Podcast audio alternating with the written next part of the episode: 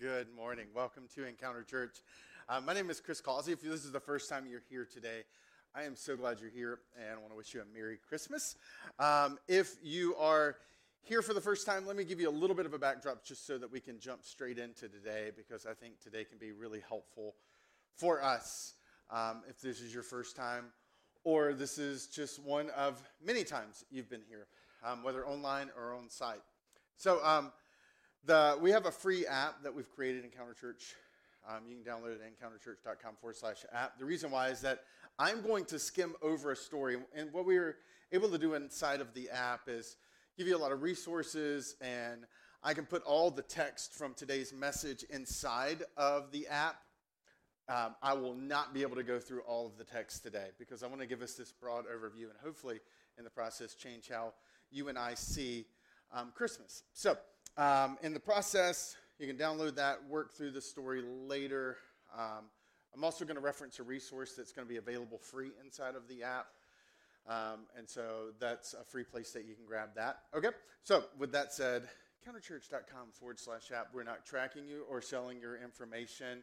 Um, we wouldn't even know how, quite honestly, if we had to. So, um, and nobody got time for that. So we're, we're, we're just going to skip it. So uh, here's the thing I want to pick up today on a conversation that I started last week. Um, you didn't have to hear last week's conversation to jump in.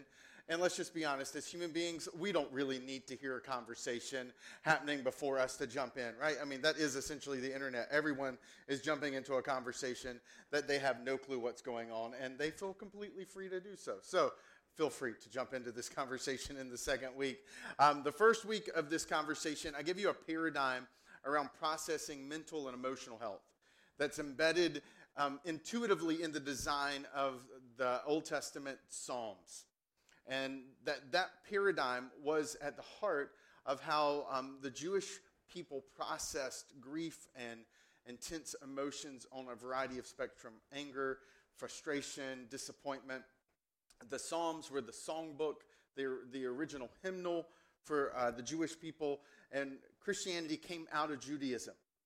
And so, to understand Christianity fully, you have to understand Judaism. And so, that's where, you, for us to have this conversation, I wanted to understand, I wanted you and I to kind of have the same page understanding because the Jewish people had a very healthy, intuitive way of processing through emotions that God had kind of woven into the fabric of um, the book of Psalms. So that was the operating system that was helpful. So if you able to listen to that last week, then great, you have a really good layer. If you were not able to listen to that, the, the app that I referenced, um, the podcast is in there. We're also on Spotify, Apple Music, and if podcasts shift to pigeons dropping off hard drives, I'm sure we'll be on that one day too. Okay, so it's available, it's there for you. Um, today, what I want to do is get really practical um, because I think there is some incredible things happening in the Christmas story that we can miss. And if you remember, I came back um, the first part of the series and just said that the Christmas scene for most of us is Christmas music and little plastic nativity scenes. That this just doesn't capture what the Christmas story was really like. And so um, that's what we're going to jump into today. And we're going to start with the beginning of the beginning of the Christmas story in Luke 28 when the angel said to her, Mary, Greetings, you who are highly favored, the Lord is with you. Mary was greatly troubled at his words because any of us would be greatly troubled. I mean, if an angel shows up at your house and says anything to you, your automatic response is probably some form of losing of some bowels and being greatly troubled, okay? Because that's not normal, that's terrifying, and it's exactly how she responds, right? And wondered what kind of greeting might this be. Like she's thinking, Am I about to die? Right? Um, how do I know that? The angel of the Lord says, Do not be afraid, Mary. Why is he telling her not to be afraid? Because she's terrified. Because that's what you do when some glowing Jack Bauer or whoever, whatever kind of version, it ain't a chubby baby angel with a little naked behind popping in her room because that's not terrifying. That's, oh, right? Like chubby little babies don't terrify people. She is terrified because this is some visitation from a supernatural being. And he says, Don't be afraid. You have found favor with God, which is a very polite way of saying, Mary, you're not going to die right now. And to which Mary's like, Whew, all right, check, because that's what I thought was about to happen next. Now, um, just wanted to tease that out a little bit because this is really what I want to do for the entire Christmas story, but I can't because we don't have time. So let me just cut straight to the chase. Everything that follows after this, even if you didn't grow up in church, you're probably going to be somewhat aware, right? The angel tells her, Hey, Mary, I know you're not married. I know you don't know any man, but guess what? You're going to have a baby. And then by the way, this baby is going to be extraordinary. God's going to do something incredible through this baby. Like governments are going to rise and fall. He's going to be the son of the Most High. Like this is a significant moment, right? And it's like fast forward, and she has this baby in uh, whatever barn feeding trough upper room setting it happens to be. It's it's not Newton Wellesley OBGYN, okay? So it's not comfortable, it's not sanitary. She has this baby, angels and shepherds, and a couple years later, the wise men all show up, right? This is completely an abnormal story. But I don't want us to get there. I want us to start here because this is the part when you slow it down and you stare at the subtlety, you realize how crazy this story actually is and how much Mary has to teach us this Christmas. So let me cut to the chase. If you had a teenage daughter and she came home to you and said, I'm pregnant, but it's God's baby, how would that land with you? How would you respond if you got a text message from your teenager that said, Hey, good news, bad news? Bad news, pregnant. Good news, it's God's. Okay? you would respond exactly how Mary's parents responded. Like, we're going for a drug test right now. Right? Like, what did, girl, I know you're lying. You're just swinging for the fence with this one, aren't you? Like, you couldn't have made up something smaller. You just went straight for God made me pregnant. Come on now. It's like a toddler saying an alien transported whatever it was out of the room. You're like, come on. Like, that's just, that's dumb. Do you think I'm stupid? And not only do you and I intuitively know how her parents would have responded, what you need to know is in the first century context, that what Mary got dealt with here is extraordinary. What Mary just got handed here is heavy. You see, the biggest weight Mary is going to carry over the next nine months isn't the weight of the baby growing inside of her, it's the weight of judgment, shame, of misunderstanding and condemnation. In this context, in this place, and this time, an unmarried pregnant girl, I mean, people are going to talk. They're going to whisper. They're all going to maybe hear the mummerings that something special is going on, but they all know what went on. Because, you know, she's engaged to Joseph. We know what happened there. I mean, but she's living in a context where she knows, and now Joseph knows, but he knows it ain't his. And it takes divine intervention to turn that storyline. And for nine months, Mary is going to carry the weight of the cultural pressure of what's going on. So when we say good tidings of great joy, when we say Merry Christmas, it was not that merry for Mary. Nine months of being misunderstood, of being ostracized, of people not talking to her, Right? Like we have this little chubby little figurine that sits on our little nativity scene, and she's smiling and she's happy. Mary would have been canceled for nine months by everyone that knows her because who is going to believe that she's pregnant with God's baby. Come on now. And I think we can, if we slow down, if we humanize Mary, then we actually pick up on some really profound things that plays out in the Christmas story that I just want to point out. I don't have time to double click on all these things because if I did, it, we'd be here till Christmas, okay? So I'm not. I'm just going to give you, I just want to show you, in one way, how profoundly wise this teenage girl actually was.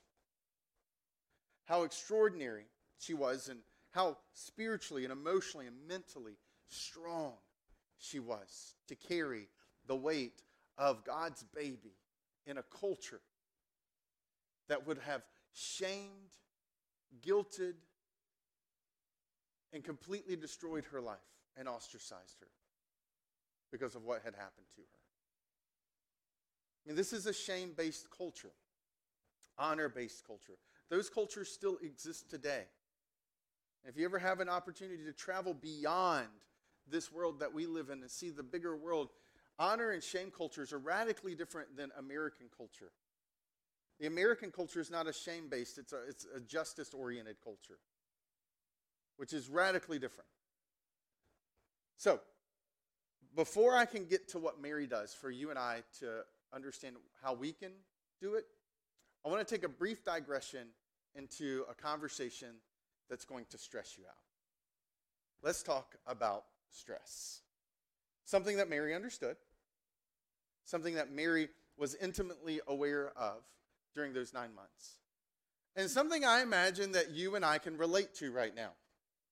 I don't know about you, but I'm having a little bit of a PTSD moment in the midst of watching the NBA and the NHL all of a sudden start kind of pulling the emergency brakes.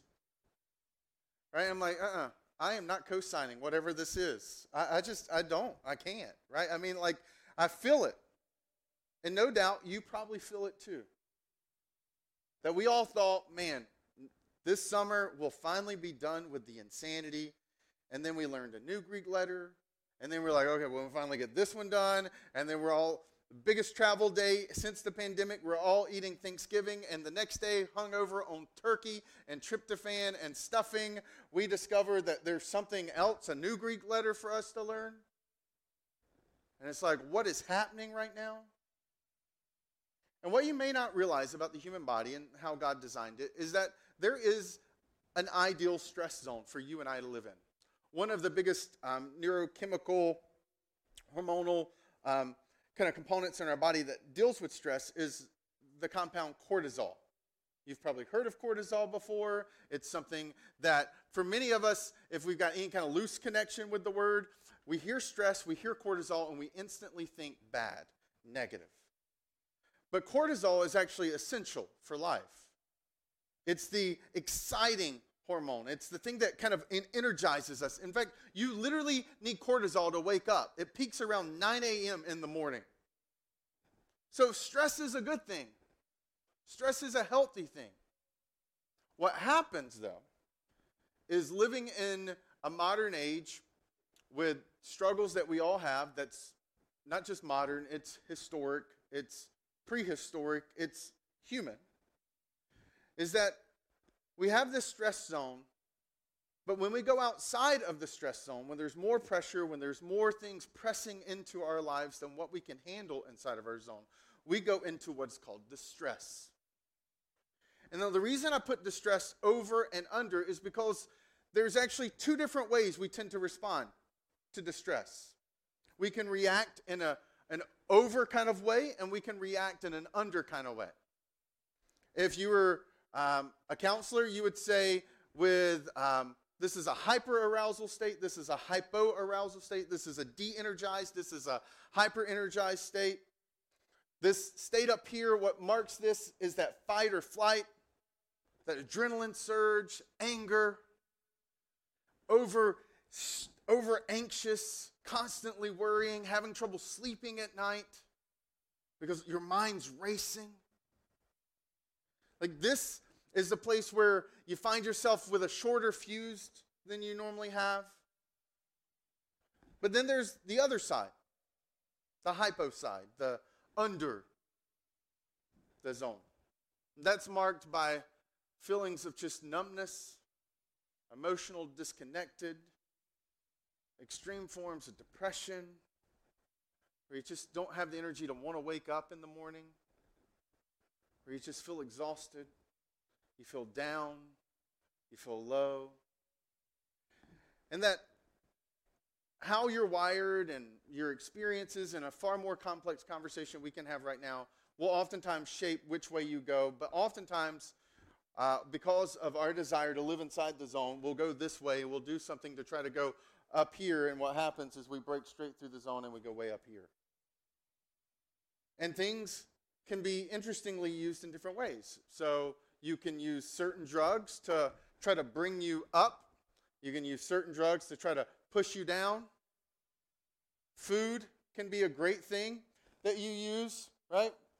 I gained weight during the pandemic, and it's because I turned to food in certain one of these moments because I realized cookies and cream ice cream can carry me through anything, right? It, so this is something that happens to us. We get outside of this zone and we move into these hyper and hypo spaces and we react and we self medicate. And we self medicate with all kinds of things. And because we're humans and because we're creative, we can self medicate with almost anything. Whether it's Tiger King or whether it's exercise or something in between. Whether we're trying to escape and numb and ignore, or whether we overwork trying to conquer and defeat. Reality is, is that these places are not healthy places to be. And to further compound it, what happens is when we go through really hard chronic seasons, when we go through really difficult things like maybe, say, a pandemic, what happens is that stress zone, because of that, actually shrinks. And this, if there's any visual that I think explains the ridiculousness of the last 18, 20 months that we've lived through, the reason we've had fools climbing walls trying to conquer and defeat and overthrow things. The reason internet comments have gotten absurd. The reason things that should have never been political has turned political is because this dynamic right here happening to us societally. We all thought we were good, and we didn't even realize that our stress zone boxes shrunk drastically. It's why some of the things that normally wouldn't bother you bothers you now. Right? So distress used to be up here, now it takes less to trigger you. It takes less to throw you into one of those hypo or hyper spaces. It's why relationships started to struggle. It's why drinking, it's why drug use increased. It is no accident that the current drug that people are obsessed with culturally in this moment is something that is a drug that's known for its effects of bringing people down. I mean, you can almost understand, there's been sociological research on this. I'm not going to get into it, but it's a fascinating thing if you ever want to run down a rabbit hole. That you can almost understand a culture by studying the most popular drugs used in that culture. Because it says something about this and what's the cultural winds pushing people towards. We're in this place of constant vigilance. I mean, you think about it. We live in a world right now where for 18 months, the things that were meant to give us comfort and peace are the enemy, people, right? Like we have we can't trust people, we can't be around people because they have something invisible in them that can make me sick. We wear masks that cut off our ability to communicate non-verbally. Like there's so many nuances and subtleties that like are just future researchers' dreams. Okay? I mean, like, the amount of research that's going to come out of this living experience and experiment we've been in is, is I can't wait to read it. Okay?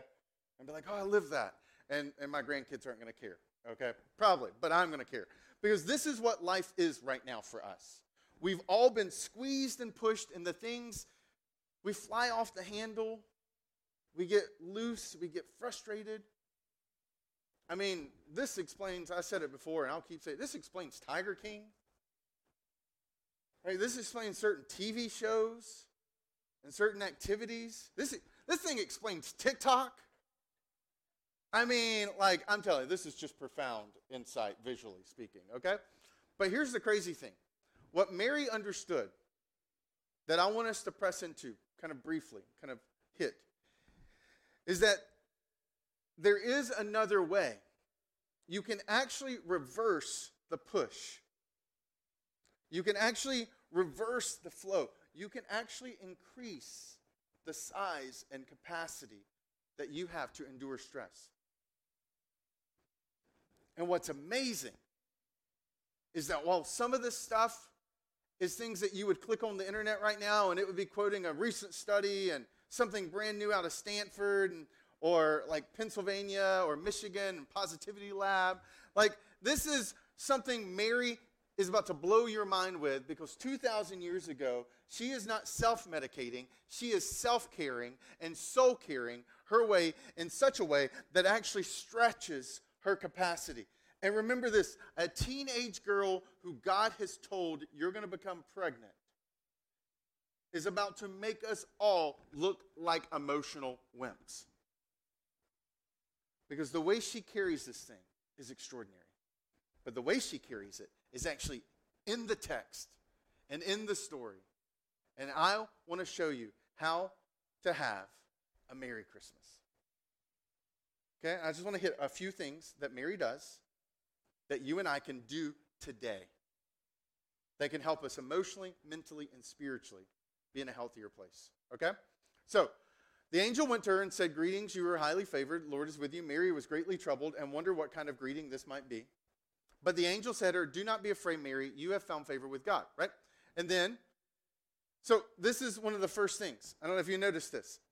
He says, Do not be afraid. Now, that may feel like a small thing. But what the angel is actually doing for her is actually really, really profound and helpful. And it's so simple you can miss it. It's called labeling. Labeling is what my wife does with our two year old all the time. Right? Like, I can, we can be sitting in our living room, and my son is happy, and then in a moment's breath, he turns into this little mini Tasmanian devil, Incredible Hulk love child. Where he's flying off the handle, he's really angry, he's screaming. And my wife will get down and say, Honey, are you, are you mad?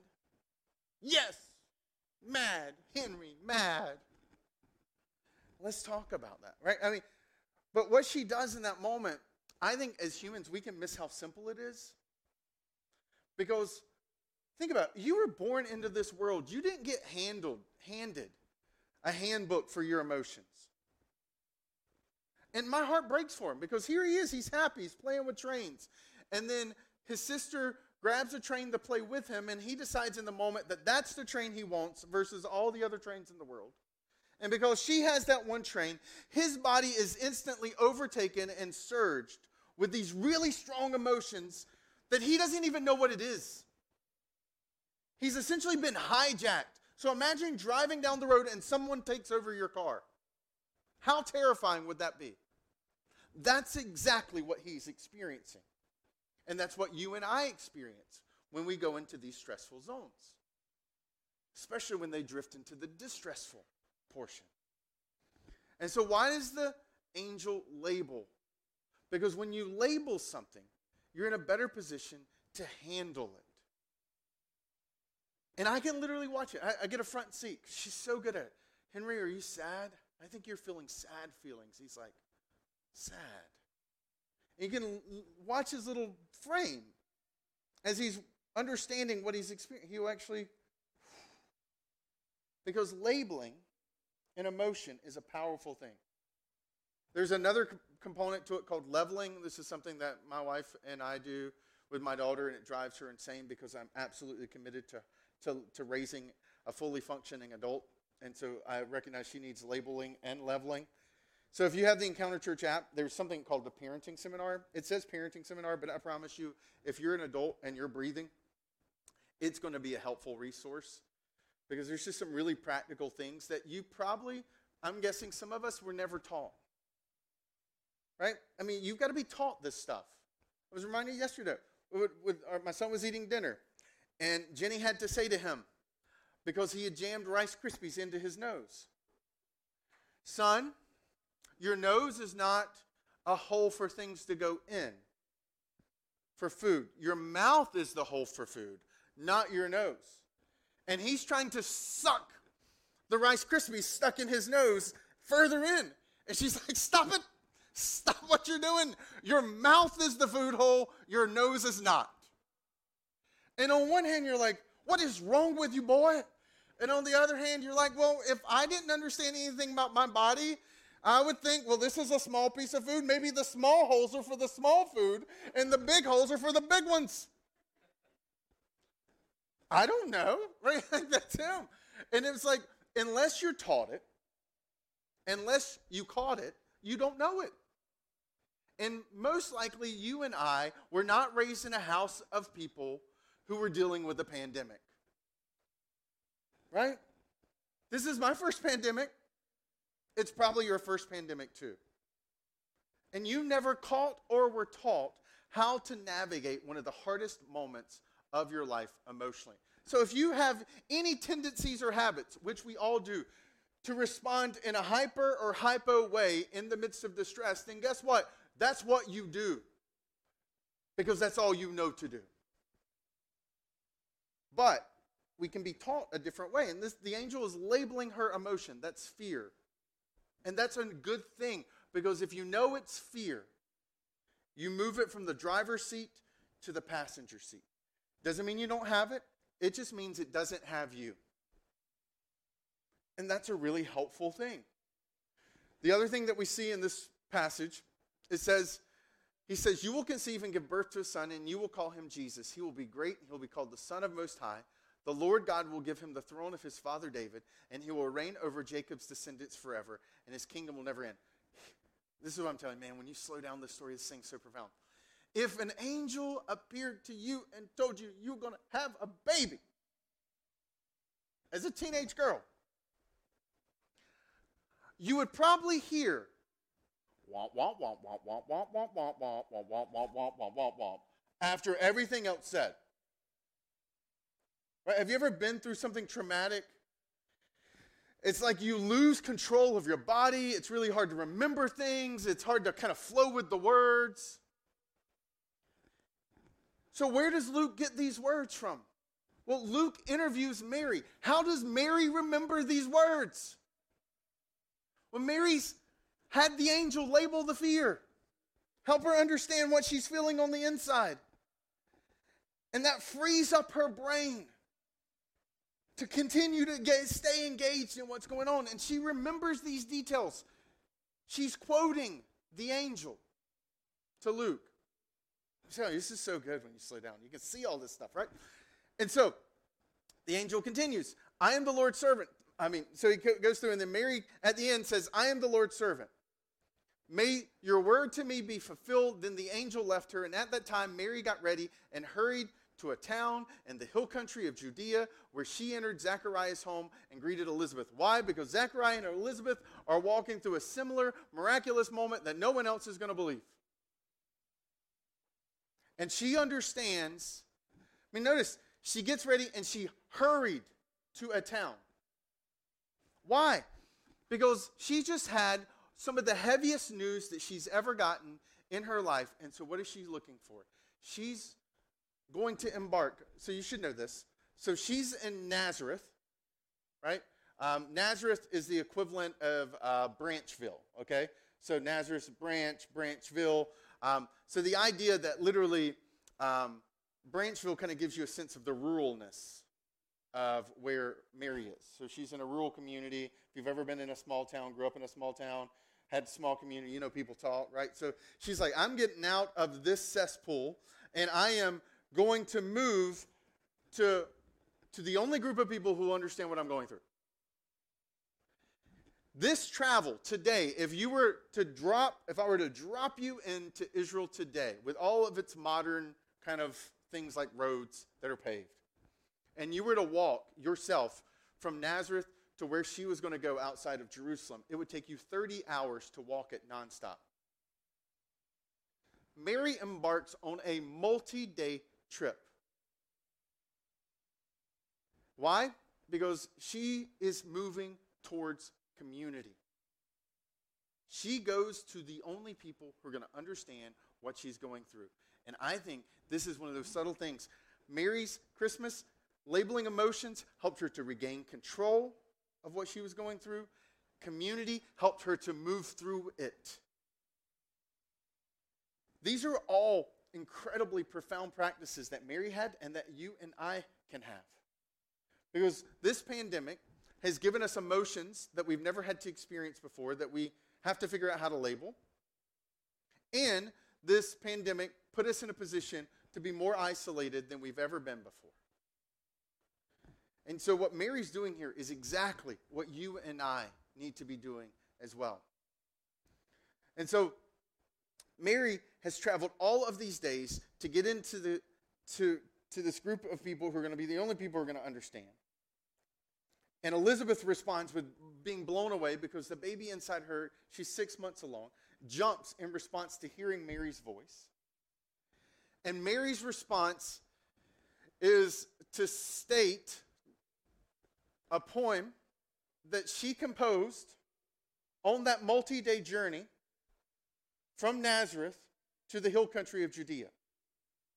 And she says this My soul glorifies the Lord, and my spirit rejoices in God my Savior. For he has been mindful of the humble state of his servant.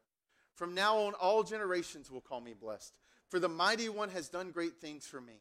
Holy is his name. His mercy extends to those who fear him from generation to generation. He has performed mighty deeds with his arm. He has scattered those who are proud in, in, their innermost thoughts. He has brought down rulers from their thrones, but has lifted up the humble. He has filled the hungry with good things, but has sent the rich, the rich away empty. He has helped his servant Israel, remembering to be merciful to Abraham and his descendants forever, just as he's promised our ancestors. And Mary stayed with Elizabeth for about three months and then returned home. So Mary, on the way down, right, processes her experience. She uses that time in between to actually work through her experiences to the point that she can literally put words to what she's experiencing. She's able to verbalize it. Now, what's interesting is like there's a surge right now in popularity of people journaling and writing down their thoughts. I mean, this is just intentionalizing the processing portion. Because when we walk through hard times, we have to process that. We can't just rush to the next thing and imagine that that thing isn't there anymore. See, the past is not behind you, the past is in you until you process it out of you. And this is what she's doing in that journey to see Elizabeth. And if you notice, this is a really subtle thing. Man, I tell you, like I've had so much fun working through this stuff because I'm like, man, this is so good. Thank you, God. Right? She takes a longer perspective. She sees beyond the nine months. Like when the angel said, hey, this is what's about to happen. Like there's no way to rush it. There's no way she can kind of get out of it quicker. There is no off ramp to get through it. Like it's not even something she can hide. I mean, the best story that she can come up with to her her loved ones for the next nine months is she's developed a, a really voracious appetite. It's like, Mary, you put on a lot of weight. Well, I've been eating a lot more, right? I mean, like, she can't cover this up. She has to go through it. And what does she do? She takes a longer perspective. She talks about rulers and generations calling her blessed. She's thinking about people who are not even born yet and how they're going to see this moment. And this is actually a really profound thing. So, for example, when you go to the gym, okay, you, not specifically me, but let's imagine you're going to the gym and you're working out. There's something fascinating that I think happens when you go to the gym. You will call intentionally pain, like you will call intentionally hurting yourself a good day. You will call the, the pain of maxing out and ripping muscle tissue. Something worthy of social media. You're like, just maxed out today. AKA, I just ripped all the muscle tissues in my biceps today, fresh and new. And when you wake up the next morning, you're not lamenting and pouring a little muscle juice out for the fallen muscle cells. You're not sad about their loss. You're actually excited. You feel that and you're like, oh, yeah, that's the burn. That's the, that's the burn. That's, that's, that's me getting stronger. Because when you work out, you know today's struggle is tomorrow's strength. Right? And what Mary understood was today's struggle would be tomorrow's strength because she was looking at it from the perspective of future generations, of what she was in the midst of. Because what we call our workout today becomes our warm up tomorrow. A struggle can be a source of strength, but it depends on how you look at it. It depends on what frame you take from it. And she takes a longer one. And what we see one, two, three, four her labeling the emotions, seeking out community, processing intentionally through her experiences, and taking a longer perspective. All of those things are things that you could do beginning today. And I would just encourage you pick one of them. Just pick one. Don't try to do all four unless you're just one of those people in that hyper state and you just think you can do it all. But pick one. You're going to see a difference. You're going to see your box expand. And you don't even have to believe anything that I believe about Christianity. But I would argue that you miss out on the most profound thing that she was doing all along. That was actually the very source of the good tidings that she had. In the midst of all of that, all of those healthy, emotional, mental disciplines, she had a spiritual discipline that changed everything. And it's the part I want to leave you with. And to get there, I want to take you to Kathmandu. So, this is Kathmandu, really large city. This is an image taken um, 2019. You can kind of get a sense for how big this place is just by the sheer amount of apartment buildings. Now, Kathmandu is at the foot of the Himalayas. But because of the population of Kathmandu, um, because of the geography around Kathmandu, the cars, the, the scooters, Kathmandu has a pollution problem. And it's something akin to what you would experience if you ever traveled to LA. It's just this haze that hangs over. And in May of 2020, there was an incredible set of pictures that began to emerge out of Kathmandu. Because during the midst of the lockdown, when everyone was forced to stay home globally, the pollution problems, the, the sources of that haze began to evaporate. And what started to happen is Kathmandu started to gain clear skies for the first time in decades. And on a really beautiful day in May in Kathmandu, uh, someone who lived there came up to a hillside and took a picture of Kathmandu when there's no pollution present, when there's no haze hanging over the city. And what you can see is this stunning background of the Himalayan mountains. You can actually see Mount Everest in that picture. It's just really small. It was the first time Mount Everest had been seen in decades from Kathmandu.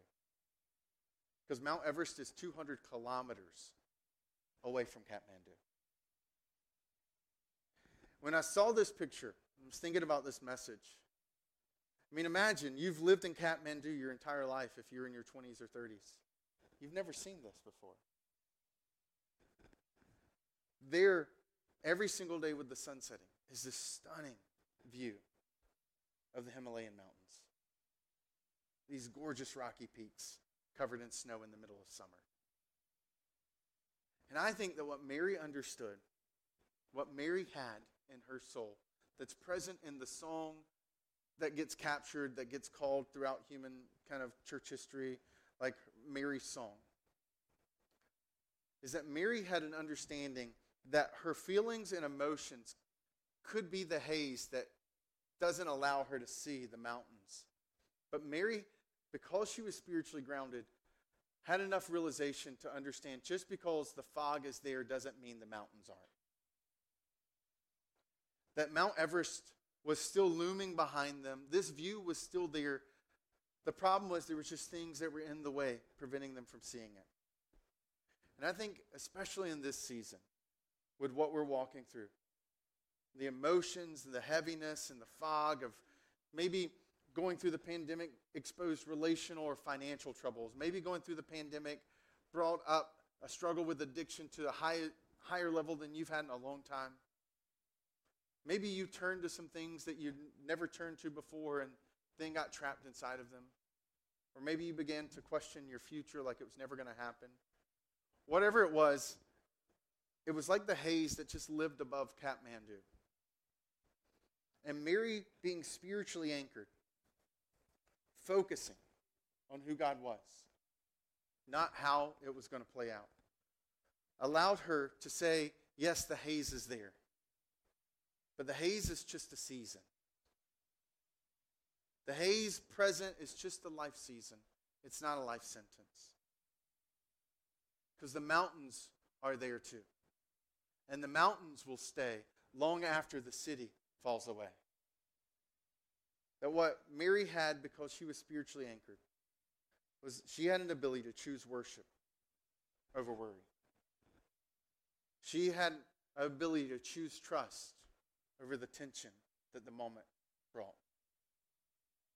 And this was undergirding and empowering every single one of these other healthy practices she was doing. That this enabled her to walk through that nine month valley of being misunderstood, of being judged, of seeing others' shame and guilt trying to be pressed on her. And she,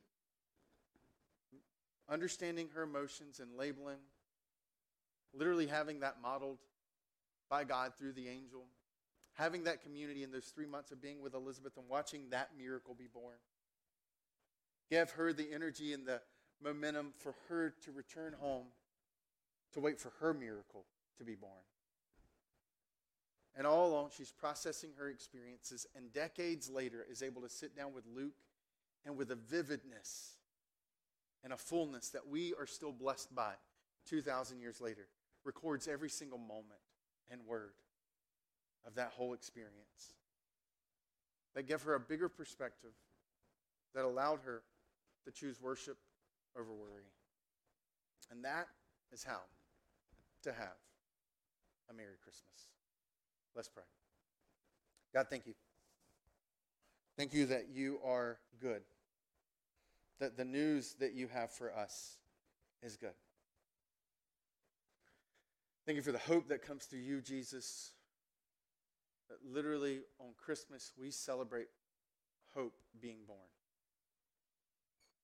And for some of us, God, in the midst of this moment and this struggle of whatever we're walking through, that for some of us, we need to be reminded that hope has been born, that hope is alive. And may you, in our hearts today, as we respond in song, may you, through the words and the worship, through the ways that we choose to practice these healthy rhythms, may you lead us to places of greater emotional and mental and spiritual health. So give us clarity today, Jesus, of where to start on that journey, of which thing to choose to begin our journey towards that health. And it's in your name, Jesus, that I pray. Hey, thanks so much for being here today.